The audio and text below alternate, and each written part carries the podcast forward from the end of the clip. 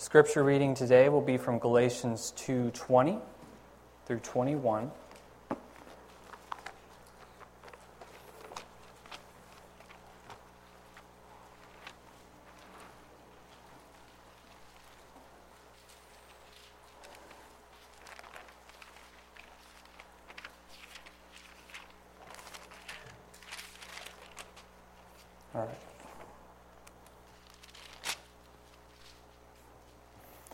I have been crucified with Christ, and it is no longer I who live, but Christ who lives in me. And the life which I now live in the flesh, I live by faith in the Son of God, who loved me and gave himself up for me. I do not nullify the grace of God, for it is righteous for if righteousness comes through the law, then Christ died needlessly. Let's pray. Father God, we come before you and we acknowledge you and you alone as our teacher. Father God, we yield to you now this time that our hearts and minds would be open to the word that you would have for us. That any obstruction, Father, anything that might block our full view of you, Father, might be removed that we would behold you and you alone, and that we would see you as our life, and that we would rejoice together in the new life that we have in you. Thank you, Lord, for this time. In Jesus' name, amen. So I'm real excited. Um, this is probably the first time I've preached or given a devotion on anything outside of 10 to 15 minutes. Um, and, you know, on the outset, I'd like to say it is a wonderful privilege to be with y'all this morning, to be able to share uh, what the Lord has placed upon my heart, but also to share and mutually benefit from the words that He has for both of us. And it is my prayer that this time be mutually beneficial for us, that as we dive into the Word and the truths that He has for us, that we would be affirmed and edified in the truth, that we would be established in the truth, and that we would be able to rest in the sufficiency of His life moment by moment. So, what I wanted to talk about today in regards to Galatians 2:20 through 21 is the importance of seeing our identity in Christ. And it is a subject that I believe that is often overlooked. We we normally start with the behavior um, of the individual, either uh, the fruits of flesh or the fruits of righteousness, but very rarely do we start with who we are first and then we address the behavior after. And it's an interesting to note. It's interesting to note that um, in all of Paul's writings, the majority of them, they start with uh, addressing the body of believers there and he addresses them as saints first. So before he even gets to behavior, he starts with greetings, righteous ones in such and so city. Greetings, saints of this, of this uh, town or area. And he starts with those things, and he starts with who we are first. And that's kind of why I want to come back to that to emphasize Galatians 2:20 because I believe that identity affects so much of how we live. Um, and it affects so much of what He's done for us as well. That He, as He has made us new creations in Christ, we are called to live to that new life and to live and have freedom in that new life. And to live out of that new life means that everything external is only appreciated and um, observed and uh, taken into account properly and weighed properly when we stand and are oriented and are positioned in our, in our new creation in the root of what Christ has done on the cross for us. Um, so these are just some areas. Uh, there's so much depth to this topic, but I wanted to discuss a few areas where the Lord has made me aware of certain vignettes of its importance, how identity feeds into everything that we do. Um, it determines where we look for life. And the thing of it is, if you believe yourself any different than what you were made for, for Christ, if you believe that you are not a new creation in Christ, then you are living to the flesh and you have defined life incorrectly. And so, all around you, you look for ways to be affirmed in the flesh rather than in the spirit. And we end up rooted in and in, in ruts wherein we believe life is somewhere else. It's out in the fringe. And we have to go find it for ourselves. Of course, we never find it. Even when we get the desired results, they are never as fulfilling as what God was meant to be to us. And I'll go more in depth into that later. It determines how we interpret Scripture. Um, I can tell you personally that when I'm reading uh, the Word of the Lord, um, if I am not seeing myself as a new creation in Christ, if I am not seeing myself as what He has made me to be, then the Word is dry and dead. Um, and more often than not, it comes off as condemnation. Um, Galatians 3:22 says, "But the Scripture has shut up everyone under sin, so that the promise by faith in Jesus Christ might be given to those who believe." So the promise that is the inheritance, the blessing that comes by faith in Jesus Christ, is only received by faith in Jesus Christ.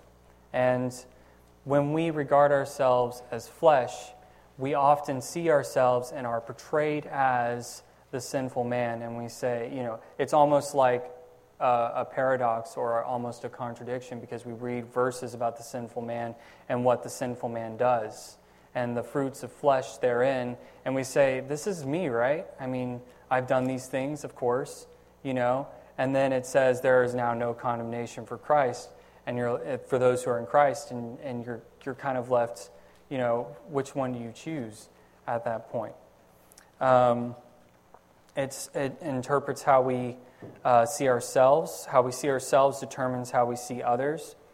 How we see our identity um, determines how we see others. If we see ourselves uh, before the Lord as performance based acceptance, as to what we can do and what we can accomplish for Him, then in all of our relations, because we do not know and experientially live out the love of God and know internally the grace of God, we fail then to distribute the grace of God to those around us. And we become legalists in our own way, and we look to others to meet the needs that only God can meet. Um, it's how we stand against temptation, how we affect desired behavior. We all want to perform at 100%. We all want to see ourselves living as a branch ought, that is, exhibiting fruits of righteousness. We all want to see His life in and through us. And the only way we can live that life, we can't live that life. It has to be Christ who lives it in and through us. And seeing our identity in Him, seeing ourselves rooted in Him, gives us the liberty, but He also empowers us to live as we ought to live, in as much as we behold Him as our sufficiency in all aspects of life. It's what we're made for. And I have verses here that confirm our new identity, and you've read them yourself. Verses that talk about how we are a new creation in Christ, how the old things have passed away, the fresh and the new has come, and how we have been made for Christ and Christ alone. Um, Ephesians 2 5, if you want to turn there.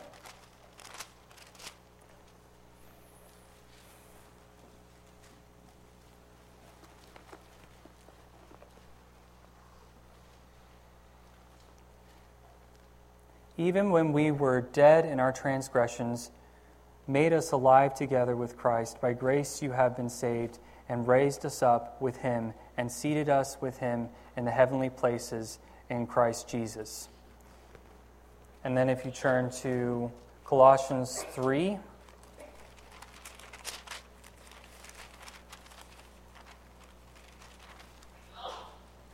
Uh, 11 through 14.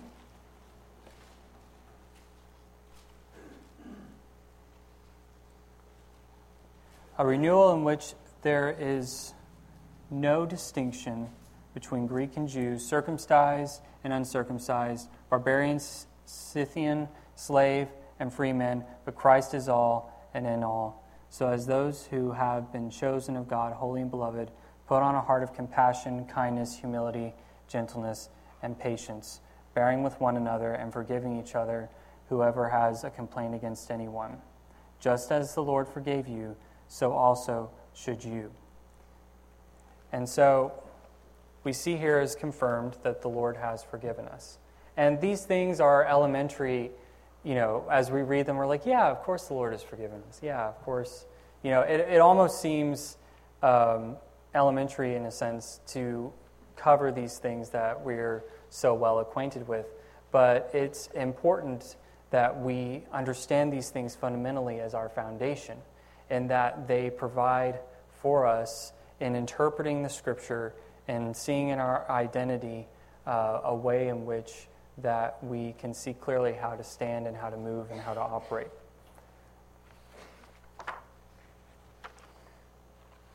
So, where do we look for life? Um, this is something that, again, it comes back to who we are in Christ. It comes back to his work on the cross, that he is our sufficiency in our life. But if we don't see ourselves according to what He has done and who He's made us to be as a new creation in Christ, then we automatically see ourselves according to the flesh. And I've been there many times wherein I have regarded myself not according to how God sees me, but according to my own behaviors. And these, these considerations as to who I am, they determine where I look for life. Because if my life is in the flesh, then it is my job to maintain the flesh. It is my job to be my own God. I am on the throne. It is my job to be provision. It is my job to be my own wisdom. It is my job to do and perform as I ought to. And it's also interesting and the grace of God that He allows for the frustrations of these things, that He will not empower me to serve the idols that I cling to in my heart, but rather he would he will not empower me to serve those things so that I might look within to see him as life and him and him alone.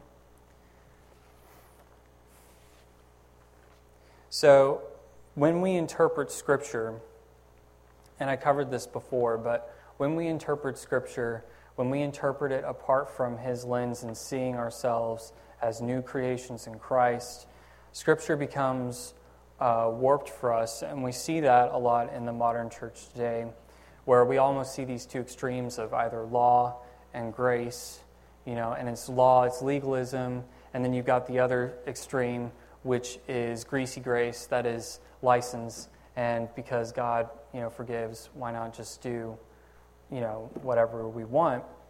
Um, you know, so we see these two extremes wherein we, uh, we fail to start from the foundation of what Christ has done in our hearts, that He has made us new altogether. Um, the believer must understand his position in Christ first and foremost. And I will say that the law has an importance in illustrating our need for Him and people who tout grace as a means for license do not understand what grace is to begin with. If grace is not received or grace is not regarded as, grace is not received where grace is not regarded as the encompassing work of Christ, that is, the death, uh, burial, and resurrection. Inasmuch as we associate with that, that is the all encompassing grace of God. It is the freedom not to sin. It is not the freedom to do whatever you want. Because people who tout grace as a means of license believe that freedom is in satisfying their carnal appetites and whatever they want to do. And that is how they define freedom.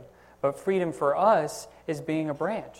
Freedom for us is resting in who we are. Freedom for us is just letting Christ live and flow through us naturally.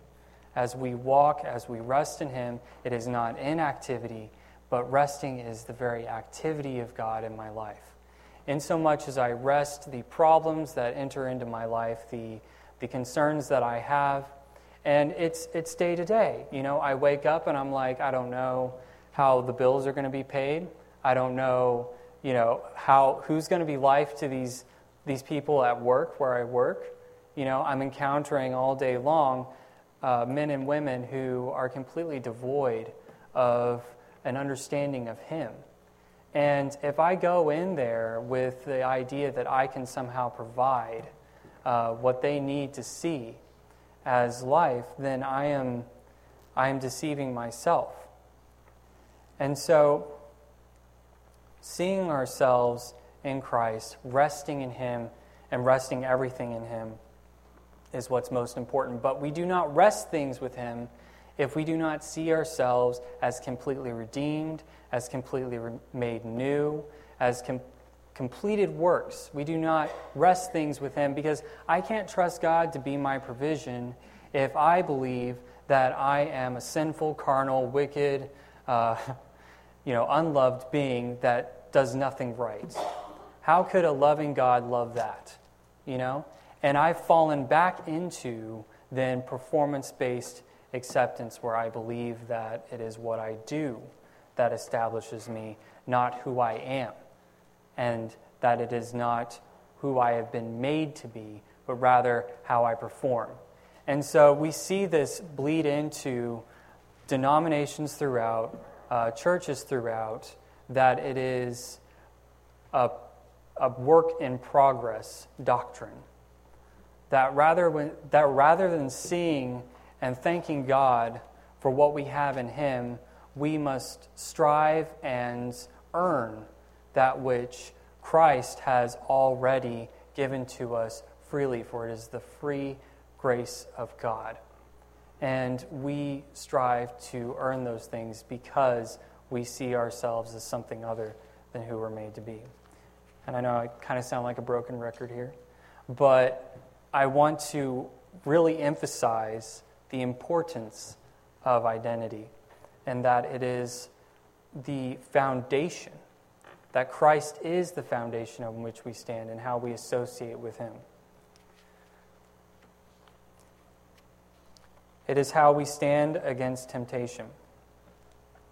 So, I can, I can testify to this that if I see myself according to the flesh and I see my desires as being satisfied in the flesh, then I am automatically, when I'm tempted, the enemy says, Do you not desire this? And I am inclined to agree with him. And this is a result of me not forgetting what lies behind, me not regarding myself as a new creation, but me regarding myself as a creature of flesh, dead, and worthless. And that's how the, the tempter comes in. He first starts with when we fail, we see ourselves as dirty and worthless, and we do not come to him for life. And so the enemy comes in and says, This is what you want to do. And in our flesh, we're like, Yes, it is. And remarkably, we own that. Rather than taking that thought captive to Christ and saying, No, my life is in Him, we are bound to say, No, uh, you know, I really need to look good in front of my uh, employer. So, you know, it is really more about what I do and, and how good I look. You know, so I, I would much I would much rather, you know, than suffer the pain of loss of my glory. I would much rather um, persist in this. Um, so as we see ourselves, though, as creatures of flesh, so then we seek to satisfy the flesh. And as we have a distorted image of ourselves, we also carry over a distorted image of those around us and closest to us. Inasmuch as we believe that we are not who Christ has made us to be in all areas, that we are a completed work, then we look to others to satisfy the flesh because there's only two lives that you're living out of, you're either walking with Him in faith or you're allowing the rule of your flesh. And there's a lot of, you know, identities out there, like are you a skater, are you a rocker, or whatever. All this ridiculous stuff. But there's only two distinctions it's either in the spirit or in the flesh. Um, and so we look to others to meet the needs that only God can meet when we, we are in the flesh. This feeds into how we judge others. This feeds into how we see other people and judge and condemn others. Because I'll tell you, inasmuch as we judge um, another, so we ourselves are judged. If I judge myself according to the, to the behaviors that I have, I will judge another according to the behaviors that they have. Because I'm not looking to Christ for life, I'm looking to you for life, you know. I'm looking to your behavior and how well you can satisfy me and good luck. And that is why there are so many marriages today and so many relationships today that just fall apart because people come to the right conclusion and they say, hey, you're not God. Hey, you actually can't satisfy me. Hey, you know, thanks, but you don't deserve love. You know? But they're coming from uh, a faulty image of who they are. So I kind of wanted to talk about um, kind of give my own testimony of my walk with Him, uh, briefly cover that. Um, I grew up in a Christian home, uh, godly parents, and uh, parents that were rooted in and established in the truth of Christ. And um, I remember the day of my salvation, wherein I, um, I was my mom was making spaghetti meat, and I was really hungry. And um, she said, "Don't eat that; it's raw." And I said, "Okay." And I kind of waited for her to leave, and I grabbed it and I like like hot potatoed it out into the yard, and then I ate it because it smelled so good, and I was really hungry. And um, I thought about it later, and I was like, "Why did she tell me not to eat it?" And um, I went up to her, and she could kind of tell what I had done. Of course, She's very perceptive. Um, but I walked up to her. I, I, asked her. I was like, "So why did you tell me not to eat that?" And she was like, "Mm-hmm." and she was like, "Well, if it's not cooked, you could get sick." And I was like, "Could I die?" and it was at that moment that uh, my mom took you know, took that opportunity to share and uh, make me aware of of my eternal destination, and I prayed there to receive Christ. And um, over spaghetti sauce, and um, the Lord uses it all. And um, I, I, don't, I, I don't remember what much from that day because I believe I was like five or six. I just remembered that Jesus had me, and I was held by Him, and I was very, very happy that there was a change, and I had a smile on my face, and I couldn't stop smiling. I didn't understand. I didn't understand what I had, I still don't understand what I have. I'm, I'm learning about it and growing in it, and I think that's what eternity is for. But, um, you know, that moment and seeing who Christ was and that he would be everything to me, that's, that's animating. That his Holy Spirit, as we look to him, is animating. And the Christian life is not some deep, dark secret. It's really just coming back to the basics and hanging around there. That it is for the simplest. And if it's not for the simplest, it's not for any of us. In that, when we see Christ as our sufficiency in all things, He is our satisfaction, He is our strength, and all these things. And it is keeping our eyes fixed upon Him and He gives us the peace that passes all understanding when life isn't. And that's why it's, it's beyond understanding, is because, you know, well, my, my finances aren't going well, and, you know, and I'm, I'm just listing examples of, you know, anything. Uh, but, you know, I have a problem with the kids. I don't have any kids. Um, if y'all are worried. Uh, um, you know, uh, trouble with the spouse, you know, all those things, we see a deficit in, in our circumstances circumstantially, and we're at a loss to wonder where our peace is. And if we continue to find to define life and not come back to where we are oriented in Christ, if we continue to find to define life as those things and instead of rebuking them and saying, No, Christ is my life, He is my acceptance, He is my provision, He is my unity with my spouse, He is my wisdom for my kids, He is all these things. If we do not declare these things over a soul which is determined to be unbelieving, determined to be backwards. And it is so often saturated with the world around us. I mean, you look at every billboard and it's, it wants to tell you where life is. It's, it's drinking the right beer and having the right girl. And, you know, it's,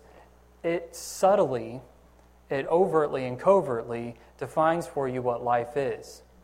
And so when we have a misconception of what life is, then we end up frustrated and then we look at God and say, I don't understand. I thought this was abundant living.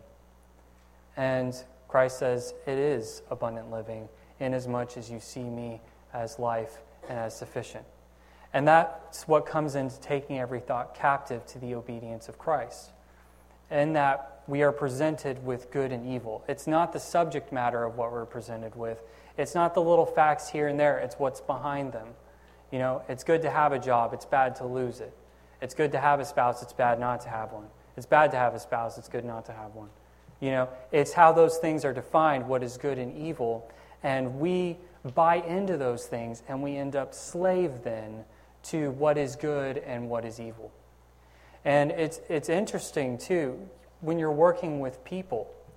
If, if my life, if my peace is bound up in the behavior of this guy who does not know Christ from a hole in the ground, he is godless, and my, my, my life and my sufficiency, my peace for the day is wrapped up in this guy, this frail creature of flesh. I've just made him my God. And I, I, am, I am now bound to and subject to his behavior. His behavior determines how my day goes. I can't live that way. Uh, I don't know about you, but I, I cannot live that way, subject to the, the whims and, and, the, and the foolishness of everybody that I encounter.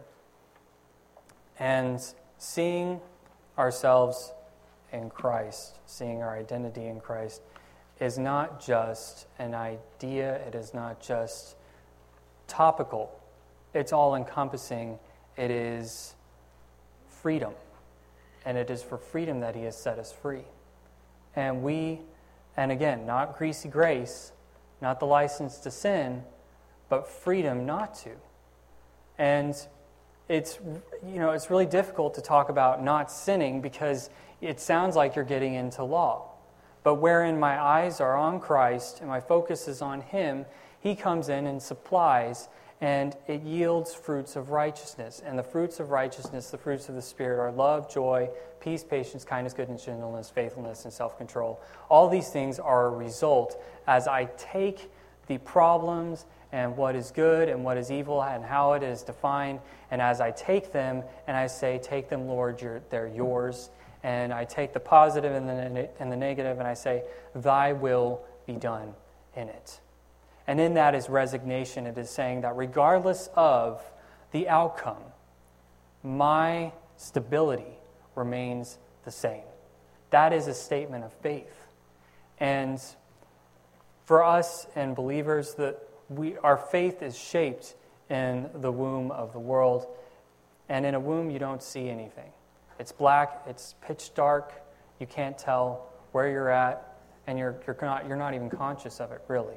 You have no conception of what, where you're at or what you're doing there. But that is where the birthplace of faith takes place, in that I see a deficit and I rely on the Lord, and the Lord rushes to meet it. Not circumstantially necessarily, but in his life, in his life alone. Paul says that in his flesh dwells no good thing.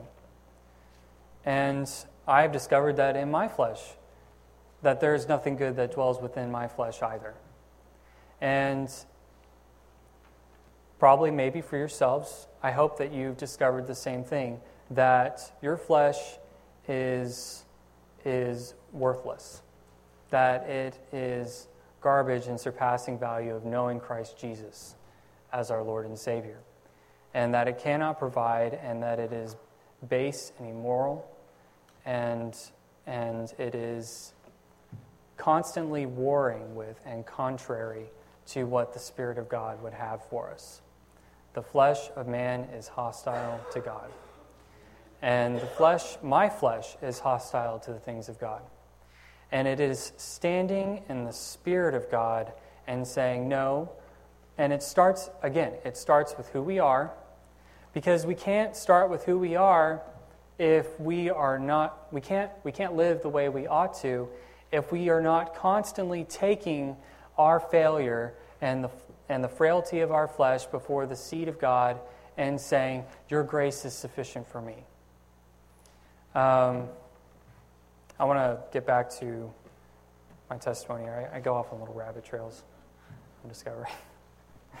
um, so I became, you know, after, after I was saved, I grew up and, you know, my, my mom would read to us Proverbs. And, uh, you know, in my mind, I would kind of like check off the things I was doing and then like check the things I wasn't. And I was like, here's where I'm good, here's where I'm not so good. And it, it's, it's this early assertion of the flesh. There's nothing wrong with Proverbs. It's the unbelieving mind of man that wants so much to be glorified in its behavior that he establishes legalism for himself. Because in that, we feel like we are in control, that we are God, and it, it feels so much easier than faith. But nothing could be further from the truth. So, you know, reading Proverbs, and, and I grew up in a wonderful family. I, I still have a wonderful family. Uh, uh, and just the truth and you know, a dad who was firmly established in the truth, who walked according to the Spirit of God, and a mother who was basically like Proverbs 31, if you've ever read it. She was she is essentially Proverbs 31 woman. Yeah. It's her birthday too, so I'm trying to But it's true. Uh, she's just awesome. I love her so much. Anyway. Um, you know, growing up in that kind of a home, wherein just everything was right. Now, not everything was right, of course. You know, there was friction of flesh and things like that, and you know, I wouldn't have grown or learned anything if everything was sterile. Um, but it was, um, for me, I had all the right teaching and all the right equipment. But slowly but surely, as I was growing in the Lord, I started to set aside idols in my heart, ideas of what it meant to live a successful life. Ideas like, you know, when I'm this age, I will have this job with this income, I will have this degree, I will have a spouse at the age of 20, um, you know, and I will be the most disciplined man there ever was, and I will do everything perfectly. And I wish that there was something that I could plug into my flesh that would cause me to perform, cause my flesh to perform perfectly. Um, and so I started looking for those things because I noticed that I was unable to do that which I wanted to do. And the very things I did not wish to do, I did.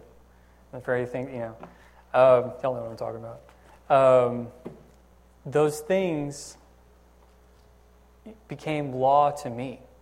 And they became idols in my heart that I wished I could serve perfectly.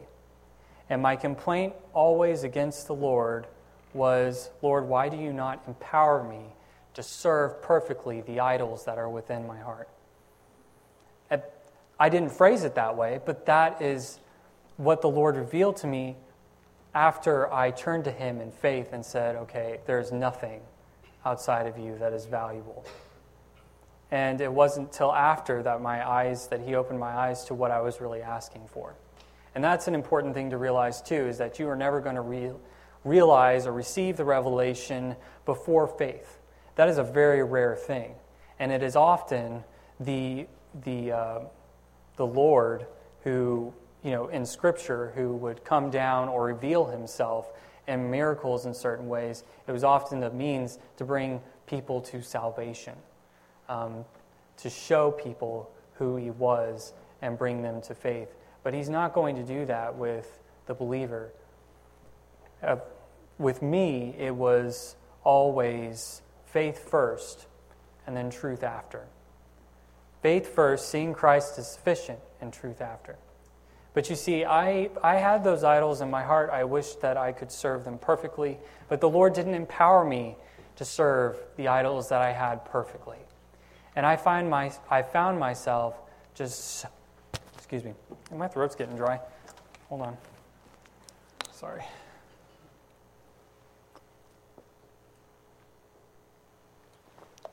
Try not to baptize myself.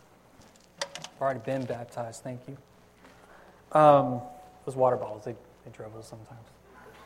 I was kind of worried about that. um, I wanted the Lord to empower my, my flesh to live and serve my idols perfectly, but He wasn't going to. And so I grew up, you know, admiring those things and wishing that I could do better. And I became what I define as a formula Christian somebody who is looking for a way to some kind of plug in that would get them to perform perfectly. And I would read verses, and again, we come back to identity and how we interpret Scripture, okay? I didn't see myself according to the Spirit, I saw myself according to the flesh. And so, coming to verses like, My grace is sufficient for you you know that you keep idols in your heart when you read that verse and you say, Yeah, that's great, except I really wish that, you know, this is the problem, Lord. You know, your grace, yeah, that, that's great, but this is actually where I'm struggling. If you could fix this, if you could fix me to do and to act as I should, that would be great.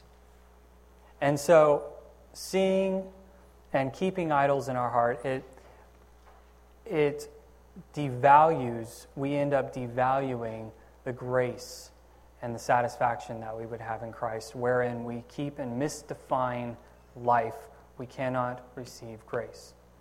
And so, in seeing our identity and the importance of identity, we must understand that our life is Christ, that that's what we're made for.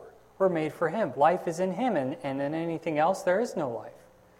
And we miss life we misinterpret life.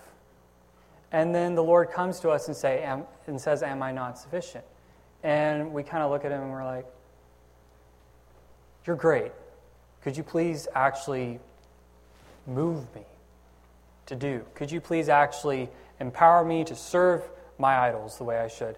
And so, even reading Scripture, it becomes dry and dead kindling to lay at the altars of the idols I wish to serve. And I've seen that so often in teaching around me and even in myself, wherein verses like, I can do all things through Christ that empowers me, becomes an athletic slogan. Which, you know, Paul says there's some advantage to physical training, but he goes on to more important things. Um, you know, it, it becomes dry and dead, it becomes external and worthless. And so I went on and on in that. And here I am at, I'm not, I'm actually 26, but I'm talking in terms of then, okay? So there I am at the age of 23, working in an HEB parking lot with an associate's degree in liberal arts. I haven't met anybody, I don't have a spouse, and I still don't do what I'm supposed to do. I'm not disciplined at all in my flesh. And I'm mad because I have sought and looked for a way that I can, for some kind of doctrine. You know, even verses like, um, you know, abide in me. Even the abiding life becomes, the message of the abiding life becomes distorted, wherein I wish to appropriate it only to milk life from the external things around me. And so I and I did just that. And you know, there I am, the age of 22, 23, pushing carts in an HEB parking lot in 100 degree heat, and I'm angry because I have not arrived. I am nowhere close to where I ever wanted to be, and, and the Lord has not uh, changed me the way I wanted to be. And it wasn't until I came to the end of myself, it wasn't until I came to the end of those things. Some people spend their whole lives and achieve those things only to find that they were empty to begin with. Whereas me, I, I never claimed those things, so I never got to find out. I had to find my satisfaction in Christ then and there. And that wasn't to say the Lord wasn't working in my life, He certainly was. But in that, in my sanctification, in His working out His life through me, in His maturation process for me, um, He slowly revealed the idols that I kept, why I was frustrated, why things don't work the way I want them to. And I found that those things were empty that I needed to see Christ as life.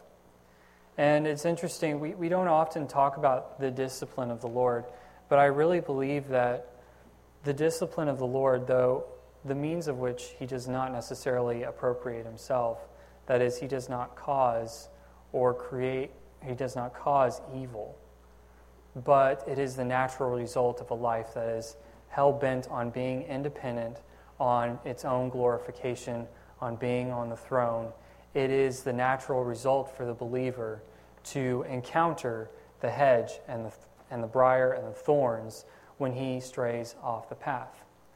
And we have this promise from the Lord that he works all things out together for the good of those who are called according to his purposes. That is us. We are called according to his purposes. And the good that he wishes to work out in us is nothing less than Christ as life and the knowledge of Him and knowing who He is.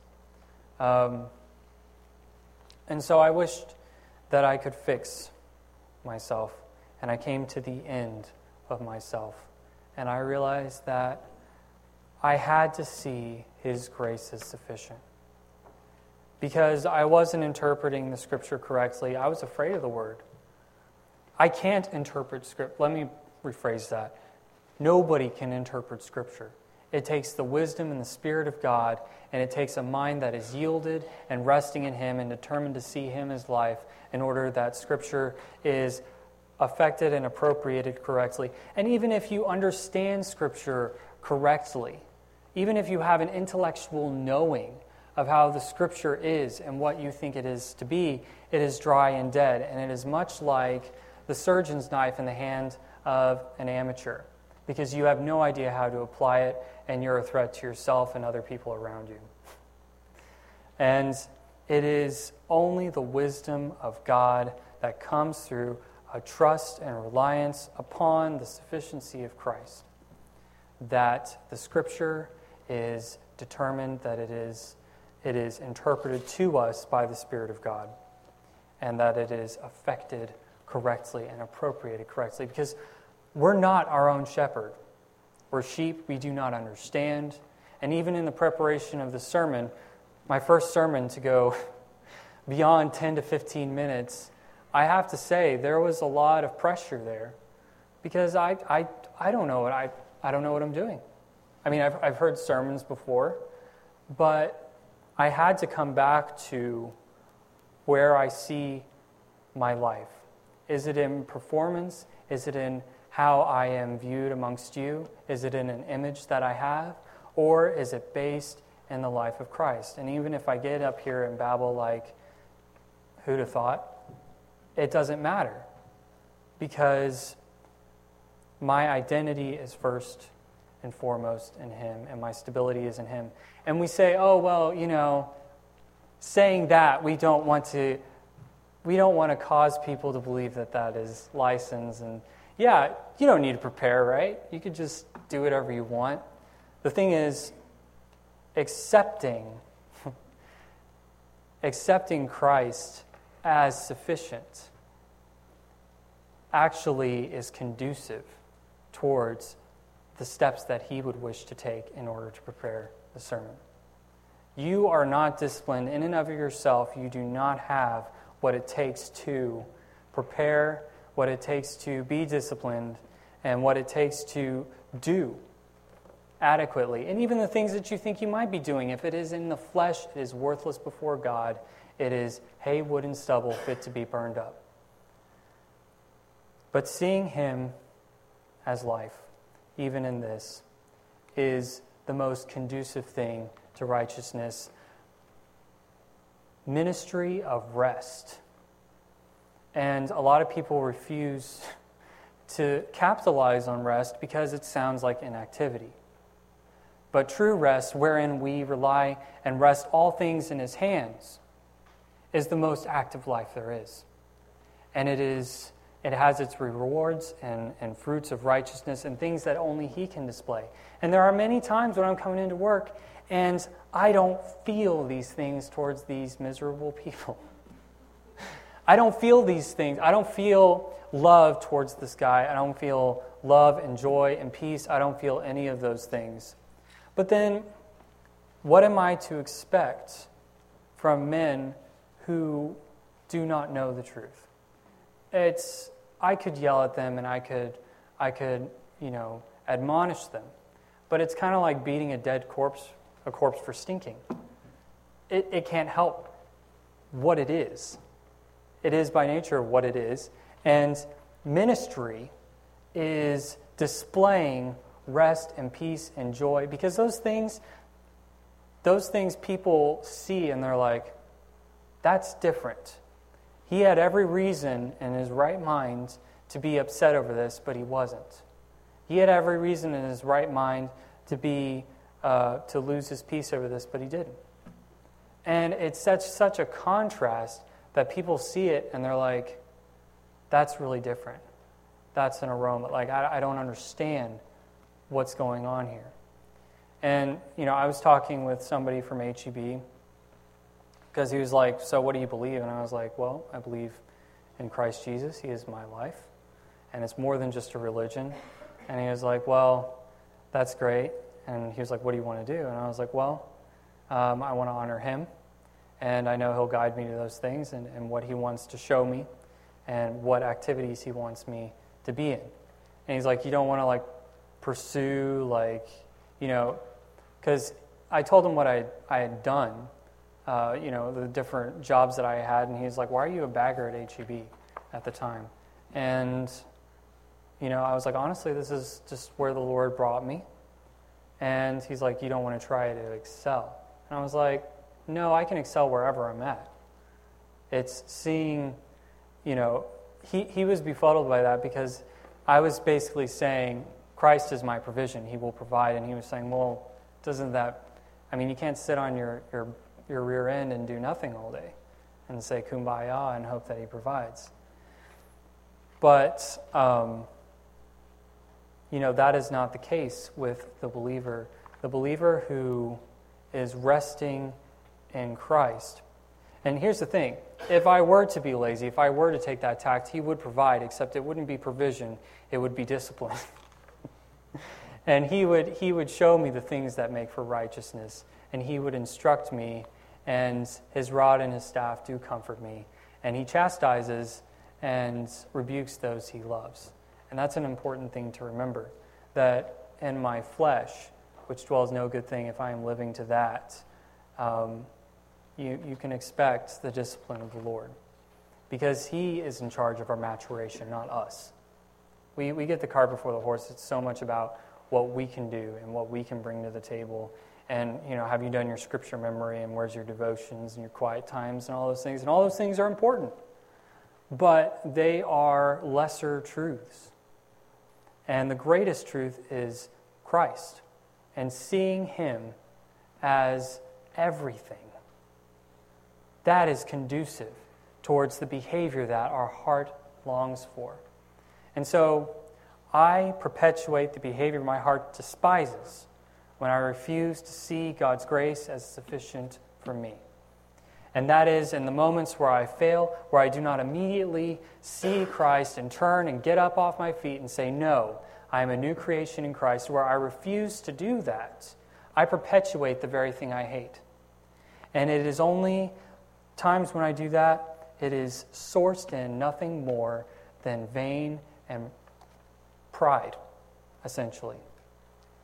It is sourced in the idols that I have hidden in my heart, where I have refused to see Him as sufficient.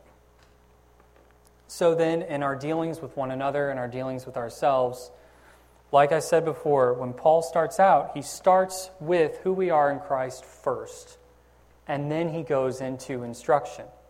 And so, with dealing with ourselves and the flesh and other people in the flesh, we start first with their identity.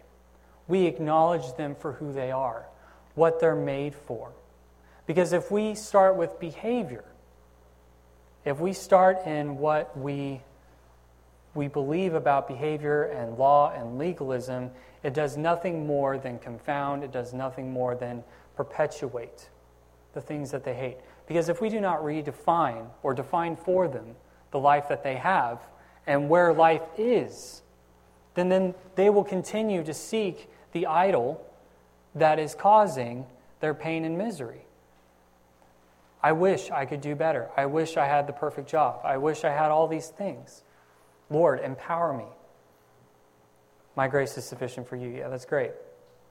I really actually just want you to, you know, I just want to stop sinning. Well, who are you that you want to stop sinning? Who are you associating at that point? You are not your own anymore. For how can you, who have died to, died to sin, live to it any longer? Who are you? You are in Christ. You have been made new, a new creation. These are the things you are suited for. And it is taking everything captive then to the obedience of the full and complete work of Christ Jesus, our Savior our salvation, our satisfaction, our peace, patience, kindness, goodness. That is life, seeing the um, deficit and believing God that He is all that we need. And I say it is so important to emphasize behavior, uh, identity before behavior. We don't know how to counsel, we don't even know how to pray. So, I'm saying this in, in, in light of the fact that identity and what Christ has done is the most important thing. But in dealings with one another and counseling and, and admonishing, we are to be first yielded to the Spirit of God. Um, you know, with people around me and things like that, the Lord tells me sometimes just to be quiet. Um, don't say anything. Because you know, preaching isn't easy for me, but counseling one on one, yeah, I'll talk to you all day about Jesus because I'm affirmed by it and I like it and it makes me feel good, you know? But there are some times where the Lord is like, don't say anything here. And there was one scenario with somebody um, where was a dude, we were hanging out, and, um, you know, he was complaining to me about this and that and the injustice of it all. And um, he knows the truth. And the Lord just told me to be silent, to rest. I said, okay.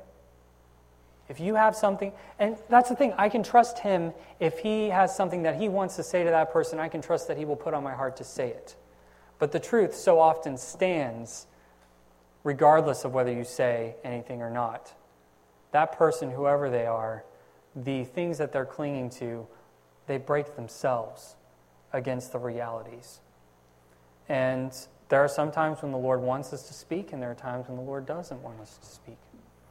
And it is being sensitive to and resting in Him that creates the wisdom of God, that allows us to address and effectively apply the fruits of the Spirit and, and display ministry in the life of another person. Um, I want to read something from Martin Luther to wrap this up. It is impossible for a man to be a Christian without having Christ, and if he has Christ, he has at the same time all that is in Christ. What gives peace to the conscience is that by faith our sins are no more ours, but Christ's, upon whom God hath laid them all. And that, on the other hand, all Christ's righteousness is ours, to whom God hath given it. Christ lays his, uh, Christ lays his hand upon us, and we are healed. He casts his mantle upon us, and we are clothed. For he is the glorious Savior, blessed forever. Faith unites the soul with Christ as a spouse with her husband. Everything which Christ has becomes everything which Christ has becomes the property of the believing soul. Everything which the soul has becomes the property of Christ. Christ possesses all blessings and eternal life. They are thenceforward the property of the soul. The soul has all its iniquities and sins. They become thenceforward the property of Christ. It is then that a blessed exchange commences. Christ, who is both God and man, Christ, who has never sinned, and whose holiness is perfect, Christ, the Almighty and eternal, taking to himself by his nuptial ring of faith. Okay, I had to look up the word nuptial because I thought it was spelled nuptial, but it's actually just another word for wedding or wedding ring. By his wedding ring of faith, all the sins of the believer those sins are lost and abolished in him, for no sins dwell before his infinite righteousness. Thus, by faith, the believer's soul is delivered from sins and clothed with the eternal righteousness of her bridegroom, Christ. You can't experience what Christ has for you, the riches of Christ for you, when you're seeking it in other places, when you're looking for it in other places. When you're doing that, you miss the identity and the truth of who you are to be in Christ.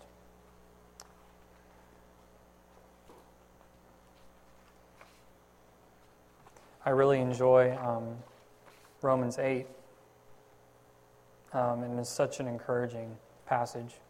Um, particularly, you know, it is, it is so good in, in establishing those, those fundamental truths in our minds it starts, you know, Romans 8 starts with no condemnation and ends with no separation. It starts off saying, There is now, therefore, no condemnation for those who are in Christ. Now is present tense.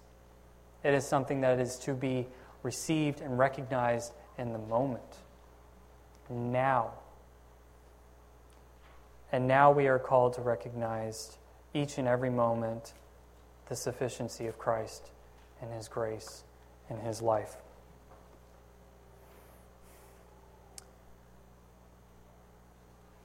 So um, I wanted to say thank y'all for letting me speak. And again, this is a mutually affirming time for me.